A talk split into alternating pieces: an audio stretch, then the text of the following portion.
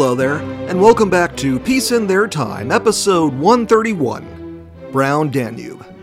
The rump state of Hungary entered the years of depression in a precarious spot. Familiar story, I know. The left had been long quashed, but a coterie of noble landholders who jealously kept a tight grip on power in the country had done a miserable job of managing the country for the past decade. Money was flowing in via foreign loans, but it wasn't going anywhere productive. It was just keeping the lights on. In some cases, I mean that literally. There was little investment into diversifying the economy away from the large farming operations that dominated Hungary and formed the bedrock of the establishment's power. As you may have heard in episodes previous, grain prices had bottomed out in these years, and the government policy of subsidizing farmers proved unsustainable when foreign credit began to dry up. Prices for crops, already low compared to 1914 prices, fell to a third of that. Unemployment hit the familiar level of 20%, a milestone that seemed the baseline for every nation in the Depression years. The nation's industries, concentrated in the capital of Budapest, saw 15% of its factories close, with the urban workers suffering a much higher 30% unemployment rate. Tax hikes to those with any amount of income became the only way for the state to continue functioning. The gendarmes, the national police, were entrusted with collecting taxes out in the countryside, regardless of the human cost, and they combed the rural villages and took their payments by force, confiscating livestock if they had to. Which might be a bad way of putting it, they didn't have to, they, they really wanted to. Small farmers also were very likely to have taken out loans in order to keep their operations going, making the burden of paying them back while also keeping up with the taxes uh, virtually impossible. A half million rural laborers were left without work, while the same number were forced to work for wages that could only keep them and their families starving and really no more. Naturally, there was an abundance of food. Hungary was a very productive agricultural nation, regardless of the Depression, but since it couldn't be sold profitably, it was left to rot. The May 1931 collapse of the Credit Anstalt Bank in Austria also set off a banking crisis that only exacerbated the problems. Even the people at the top started feeling pressure. The three major powers of the nation were the landowners, the business class, and the government's bureaucrats, and they all started publicly denouncing each other, seeing that maintaining the privileged position of all was becoming increasingly impossible. Somebody would have to be thrown under the bus. The longtime Prime Minister, István Bethlen, realized that his leadership was no longer tenable and resigned in August 1931. He had done much to establish the political status quo of the nation, and his resignation was a sign that turbulent times were ahead for the nation at the crossroads of Central Europe.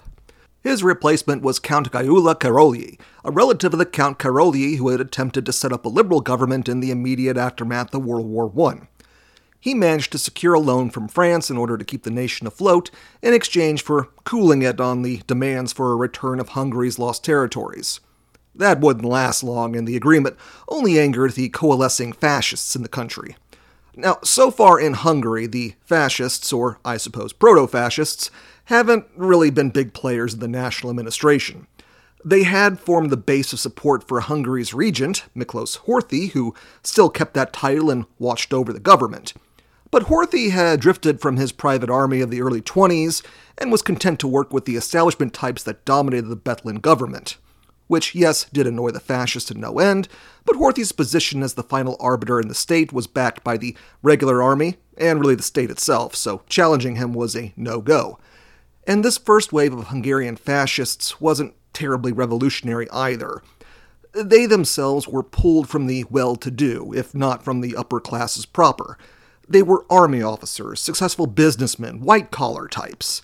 They advocated to dissolve democracy, establish a dictatorship, and take forceful measures to regain their lost territories, which is almost what all the conservative nobles wanted to do as well, and which is why the first wave of fascists were looked at with a shrug by them. The veneer of liberal democracy was mostly there to curry favor with the West, hardly anybody was attached to it. So, early fascists didn't use the same populist tactics that fascists elsewhere would use. Uh, just a little additional background into the dynamics of Hungarian politics. The upper classes very deliberately kept the vast majority of their fellow Hungarians in poverty and ignorance. The idea of schooling the peasants to them was bad because they just get ideas of being equal to their social betters and would demand uh, more material benefits. So the countryside was starved for schools and social mobility was incredibly difficult. The modestly sized petit bourgeois was no better, as they feared having to part with the relative material gains that they had made if the filthy peasants were allowed to advance themselves. This did leave the question of what to do about all the professional jobs, including the government bureaucracy, uh, ones that had to be filled by the educated, but whom the nobility refused to lower themselves by filling. The answer was non Hungarian minorities, and even in the shrunken Hungarian state, there were two significant ones Germans and Jews. Just as a reminder, ethnic Germans didn't just live in the borderlands of Poland and Czechoslovakia, they were scattered everywhere in Central Europe. This was due to medieval colonization and the fact that the Austro Hungarian Empire kept much of the region open to settlement. Anyway, the Germans were uncontroversial enough at first. That was going to change, but not for a bit. And at first, neither were the Jews. Certainly, anti Semitism existed, but among Hungary's elites, the ethnic group was much more important as a tool to keep the nation running while keeping ethnic Hungarians subservient to the upper classes. The rise of fascism would create a much darker atmosphere for them, though, even before Hungary's particular brand became even more influenced by the Nazis. Okay, end of that digression. By the end of 1931, it looked as though the traditional, noble dominated government had failed once again. The Unity Party, which had ruled since the establishment of the Hungarian state after the Civil War in 1919, appeared to be out of ideas in the face of the global crisis and thanks to the crushing of the left in the Civil War and the purges that followed, answers weren't coming from that part of the political spectrum. Enter Gyula Gombos, a lieutenant general in the army and the minister of defense from 1929. He had been one of Horthy's early supporters, despite his own desires for power, and had directed many of the purges of the left in the 20s. Since then, he had been cobbling together a network of supporters among nationalists and army officers. There was no fascist party in existence just yet, and the movement was comprised of like minded individuals with other attachments, as well as secret societies who held the goal of destroying democracy. Italy was already the nation's only ally, and Gombos and his ilk desperately wanted to remodel their own country along the same lines. And by 1932, these groups started organizing people in the streets to march and demand from the government a turn towards fascism. Ironically, the funding for all this came from Jewish financiers. I mentioned that the three establishment factions that control the nation had started to turn against each other, and that Jews were allotted jobs the nobles needed to have staffed but didn't want to do themselves. In addition to being doctors, lawyers, and teachers, they were also financiers. And just in case you're wondering, yes, the first wave of Hungarian fascists were passionately anti Semitic, embracing the Jews as an other type enemy to rail against while the country was still too weak to directly move against its many external enemies. The bankers, though, were both looking for protection from the landowners and bureaucrats, and were probably thinking that if they actually gained power, it'd be like Mussolini's regime, which wasn't outwardly friendly per se, but wasn't actively destructive. It'd be something that could be worked with. The breaking point that threw them into the arms of Gombos were bills proposed by Karolyi that to regulate stock exchange trades. Nothing explosive, but it sent them looking for allies of convenience anyway. Gombos, for his part, didn't look at the Jews as human beings, but oh boy, did he ever take their money. And in the short term, it worked for everybody, and I emphasize short term there. Uh, fascist crowds took to the streets in early 32, and Karolyi withdrew the offending pieces of legislation. The street protests didn't let up, though, and Karolyi did himself no favors pushing through austerity measures that further eroded his base of support. And as 1932 wore on, it became apparent that these policies were having no effect, and the establishment turned against the prime minister. Bethlen nudged Karolyi to follow his lead and resigned from his post, which he probably was relieved to do in September 1932. That was the window that Gombos had been waiting for, and Horthy picked him to become the next prime minister, hoping that Gombos would quiet the streets and steady the nation. The move would also not result in a huge change in the government's composition. Gombos himself was a member of the Unity Party, as again, the fascists were organized through personal relationships rather than political parties. Horthy also laid out some ground rules for Gombos to follow. He wouldn't touch the big estates of the landholders. He was to respect the working order of the government and not cut out the Unity Party or Parliament from having any input. No funny business with the army. And finally, he wasn't to go after the Jews in any way. For the sake of achieving personal power, Gombos agreed to all those conditions and assumed command of the government. He announced his program of incremental reforms and general tolerance towards minorities, which set off a wave of surprise. For the establishment, the surprise was exceedingly pleasant. They were getting reassurances that their positions were secure. His more radical supporters were naturally dismayed that he had apparently sold out. But that was merely the public face he presented. Behind closed doors, he was the same man as ever. He was a good example of someone who could work from inside a system and go unchanged from the experience. Instead of a dramatic march on Rome or even dramatic electoral successes, he played the appointments game. Whenever a posting came up in government ministries, he always had a guy ready, and they were always a fascist. Even in the Unity Party, he promoted those who shared the same ideals he did, and over the years he steadily chipped away at the establishment's power. Special favor was shown to the men who had been involved in the White Terror after 1919, as they were considered both most in line with their leader and had also proven that they could get their hands dirty. Bethlen, still active in the Unity Party, recognized this, but Gombos was playing by the rules and so could do nothing. And under his leadership, Gombo sought to turn the Unity Party into kind of a cocoon that a proper fascist party could spring from. He renamed it the Party of National Unity as the start of the rebrand. The party offices around the country became staffed with his men, and a party militia called the Advance Guards was created, with every local branch having one. By 1935, the group counted 60,000 men and clearly were based on the black shirts and brown shirts found elsewhere. The guards would monitor their localities for political activity and enthusiastically broke up meetings of anyone that was unaffiliated with the government. Records were kept of any and all opposition figures, and the movements of their enemies were monitored. These men adopted the attitude of untouchables, paladins of fascism that couldn't be resisted. Use was made of ethnic Germans as well, so long as they agreed to put on a forward face of Hungarian culture. Gombos, after all, was himself of German descent because of course he was. The main exception to his grasping, though, was the higher echelons of the army. Being a military man himself, Gombos knew that Horthy kept an eye on the higher appointments. But he again played the long game and focused on the junior officers, with the reasoning being that one day they would be elevated to the higher positions that were, at present moment, left alone. That isn't to say that everything went his way, though. Far from it. While Gombos was certainly busy in stacking the government with his supporters, he wasn't quite as successful pleasing people economically.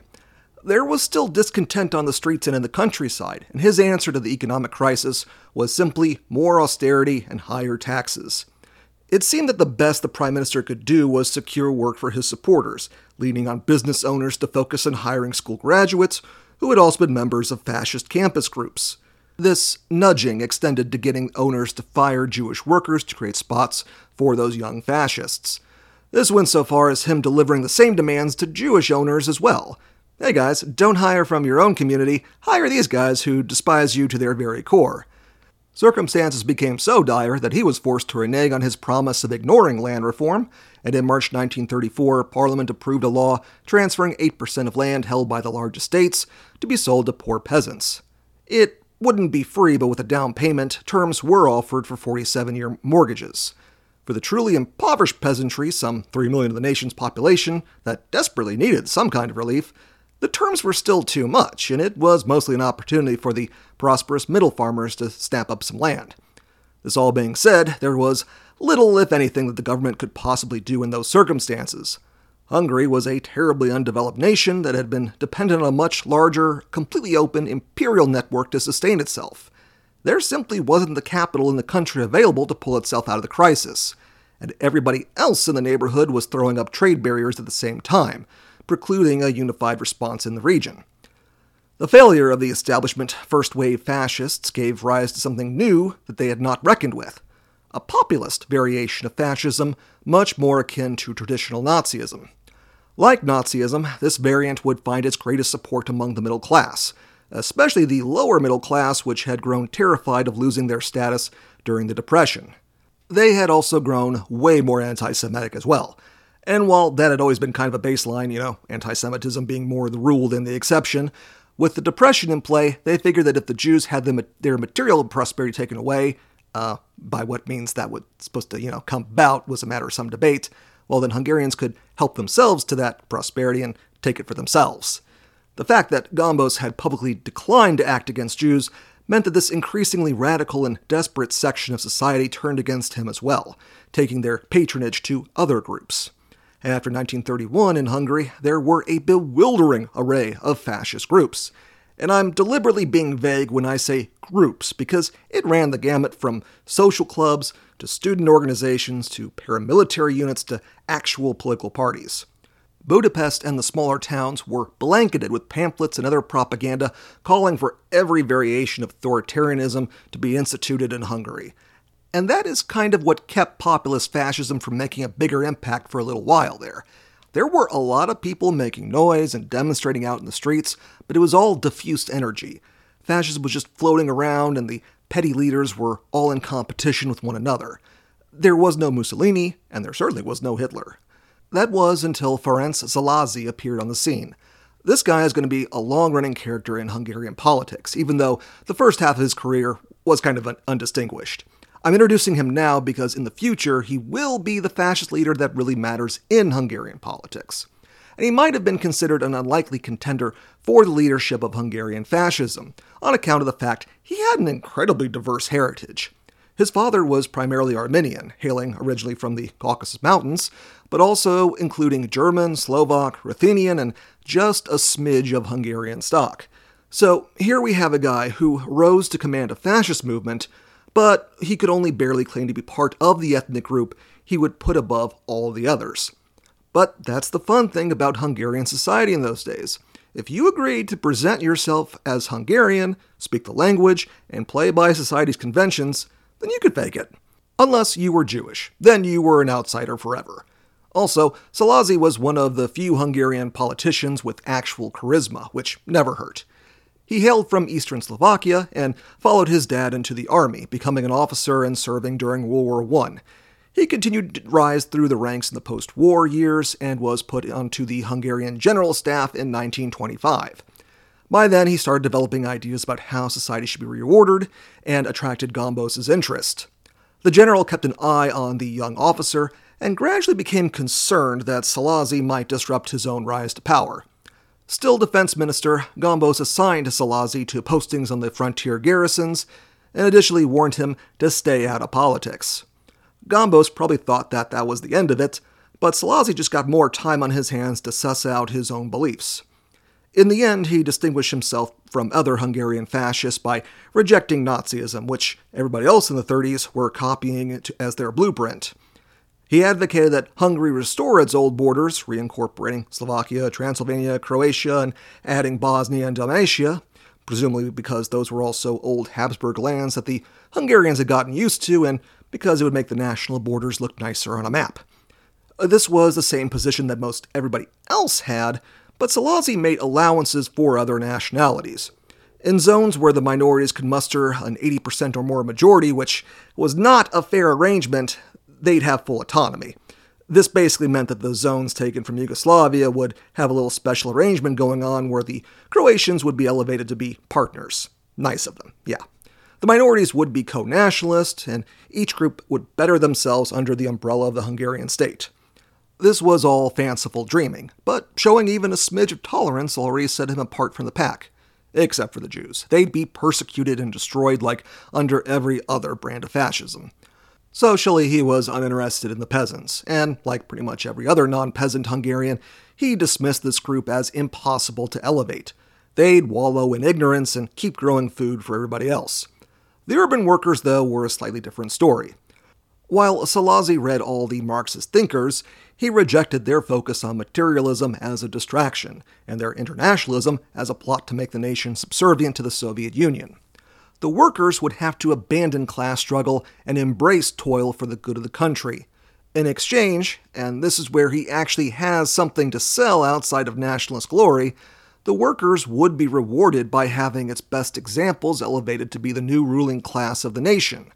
The bureaucrats and landed elites were hopelessly corrupt and had to be removed, and those of demonstrable merit would take their place.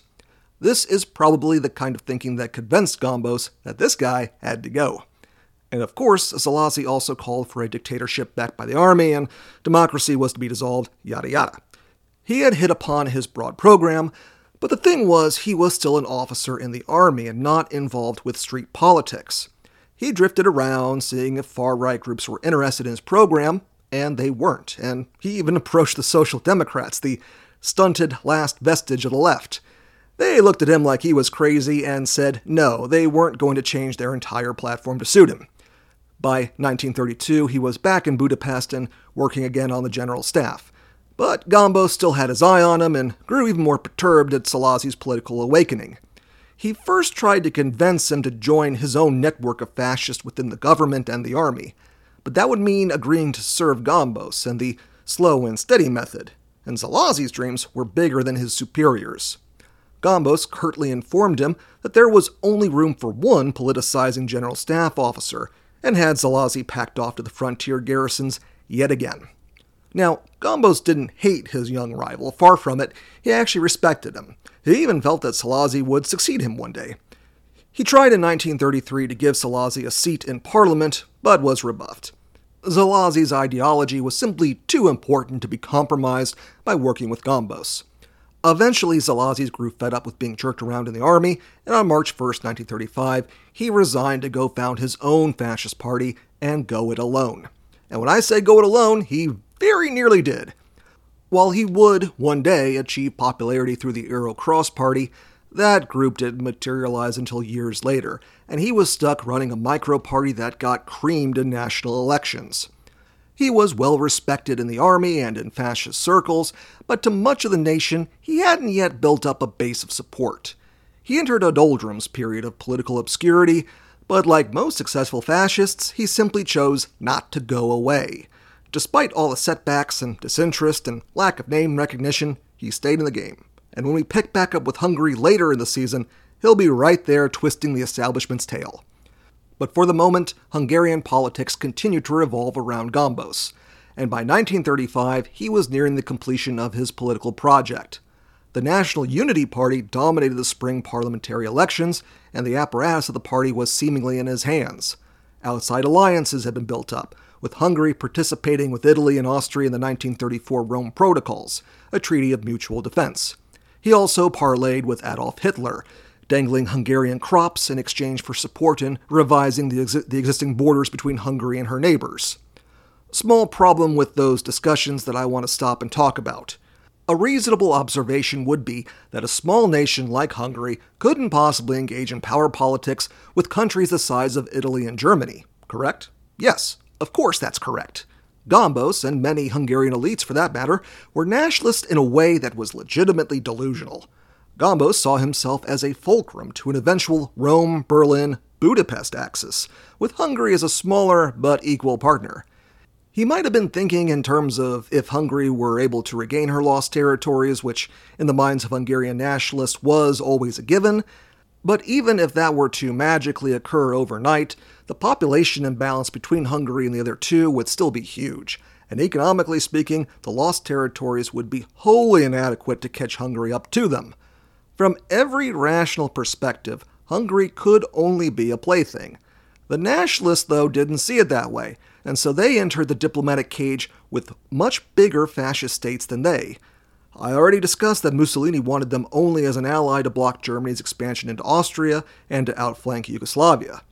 Hitler wanted Hungary to put pressure on Czechoslovakia and for a reliable food supply, nothing more. When Gombos tried to bring up territorial claims outside of Czechoslovakia, Hitler shut him down and insisted he get along with his other neighbors. Heck, when King Alexander of Yugoslavia was assassinated in Marseille, Mussolini threw him under the bus and blamed the whole thing on Hungary, despite both nations hosting Ustashi and VMRO training facilities. Still, Gombos went to the end of his days thinking that he was the equal of his counterparts. And that end was coming sooner than he probably planned on. As 1936 dawned, he felt finally ready to abandon his compromises of his early days in power and to rule as he saw fit, Horthy or no Horthy. But for him, it was too late. Turned out he was suffering from terminal cancer, and his clock had run out. He entered a sanitarium and died in October 1936. It immediately became apparent that he had failed to groom an heir to his project, as all the other fascist appointees and bureaucrats failed to fill the void he left behind.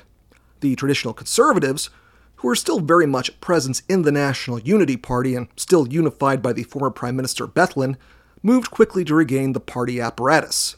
This was accomplished with astonishing ease, and it was apparent that among the early fascists that the only one with a clear vision was Gombos himself. His incapacitation and death would signal a conservative backlash against fascism that I will pick up with when I return to Hungary down the road. The latter 30s would be among the only where the conservatives could actually take concrete steps to neutralize the fascists in their ranks. Not get rid of them, oh no, they saw eye to eye on too many issues to consider doing that but they did check the most rabid of them, although don't celebrate too much. The conservatives were still nationalist landholders who treated their fellow people like dirt and looked opportunistically at the lands of their neighbors. So, despite the march towards fascism kind of slowing down for a period, the progress of the ideology had, was not going to be rolled back. And if not for one untimely death, they could have fallen into open authoritarianism much faster than they eventually did. Instead, they settled for ultra conservatism for a little while longer. Alright, I am almost done with this particular miniseries, as once I complete these smaller stories coming out of the first years of the Depression, I'll be moving on to Germany's own experience in the period. I will be considering that its own miniseries because it's also going to cover the rise to power of Hitler and the Nazis, and that is going to be a doozy and will be a cornerstone miniseries of this podcast. Look forward to that by the end of the month. But next week I'll drop in on Hungary's neighbor and arch rival, Romania, and cover how they did in the crisis and their own homegrown brand of fascism.